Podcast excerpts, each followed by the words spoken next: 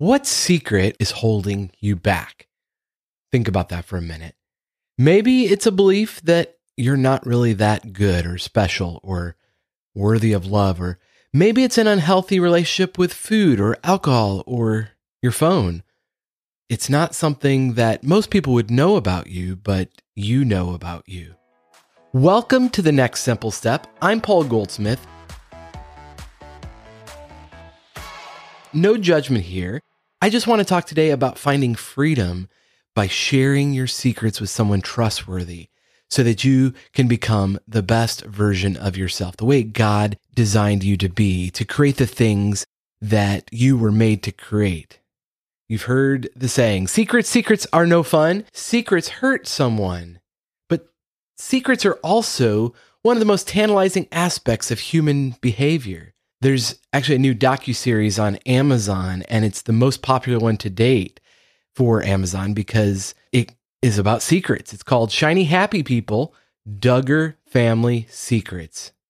Secrets are intriguing because if someone's keeping a secret, there must be a reason. And the Duggar family has plenty of them. They were made famous about a, a decade ago uh, for having a bunch of kids and then doing a long running reality show on TLC called 19 Kids and Counting. And part of the secret was on TV, they looked shiny, happy, good Christian people. And behind the scenes, of course, that wasn't the case. There's abuse, exploitation of kids, and authoritarian rule by the soft spoken dad, Jim Bob Duggar. But this isn't about him or the family.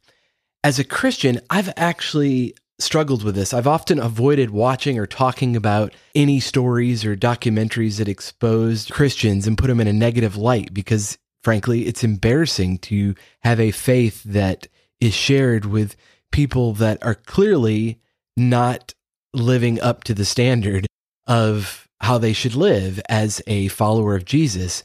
And I realized that, okay, well, no one lives up to that standard. That was kind of the point that we all fall short, but we ought to do our best to come clean, to reveal our secrets, and to live with integrity. And I've now come to appreciate these sort of exposes because I believe Jesus was right when he said, The truth shall set you free. And Christianity isn't really about following Jim Bob Duggar or the spiritual guru exposed in the series, Bill Gothard. It's about Jesus, full stop. And that's okay if you're you're not a believer, but please don't judge the faith by these other people who there's a lot of people that take advantage of people's faith, of their honest belief in following God, and they make their own religion that makes them famous or rich, but doesn't have a lot to do with actually following Jesus. But none of this is new. In the 1800s, there was a Catholic writer and politician named Lord Acton. And I, I, love this dude because he wrote that power tends to corrupt and absolute power corrupts absolutely. Great men are almost always bad men. Whoa. Harsh. But uh, here's the thing that quote gets thrown around a lot power tends to corrupt and absolute power corrupts absolutely. But it's a part of a much longer series of letters that Lord Acton wrote concerning the moral problem of the Catholic Inquisition, where the Catholic Church took it upon themselves to try and execute people for moral crimes, but they tended to not come after their leaders. And Lord Acton believed that the same moral standard should be applied to all men, political and religious leaders included, this is so good. I want to share with you a little bit more of one of Lord Acton's letters to Bishop Creighton because I think it could directly appeal to our leaders today. In it, he wrote, I cannot accept your canon that we are to judge Pope and King unlike other men, with a favorable presumption that they did no wrong. If there's any presumption, is the other way against holders of power, increasing as the power increases. Historic responsibility has to make up for the want of legal responsibility. Power tends to corrupt, and absolute power corrupts absolutely. Great men are almost always bad men, even when they exercise influence and not authority. Still more, when you superadd the tendency or the certainty of corruption by authority, There is no worse heresy than that the office sanctifies the holder of it. That is the point at which the negation of Catholicism and the negation of liberalism meet, and the end learns to justify the means.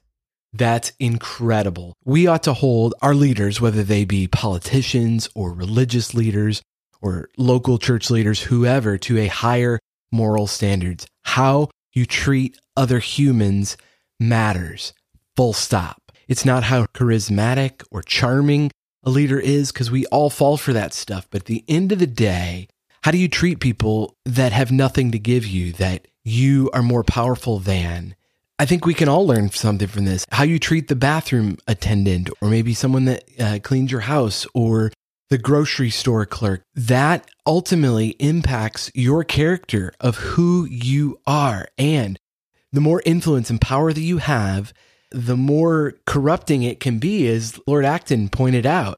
And so, whatever secrets you may be keeping, make sure that you bring them to light. Find a trustworthy person to talk to and expose them for your own soul and well being. Because, as they say in Alcoholics Anonymous, you're as sick as your secrets. And so, there's no judgment here, there's no shame here.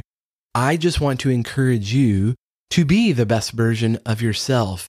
And so, whatever you're struggling with, make sure that it comes to light. It's better if you expose it than someone else call it out because ultimately it's not about what anybody else thinks of you. It's about what you think of you. If you want to be a good person, you actually have to be a good person when no one's watching because you know ultimately and I realize this isn't easy, or we would do it more often. Truly, I think peace comes from being able to walk in integrity and just be who you were made to be and not have to front for anybody. Maybe a next simple step for you is just getting curious about what secrets or, or what facade are you putting up, or maybe a documentary series isn't following you around. But if they were, what would you be afraid that they might expose?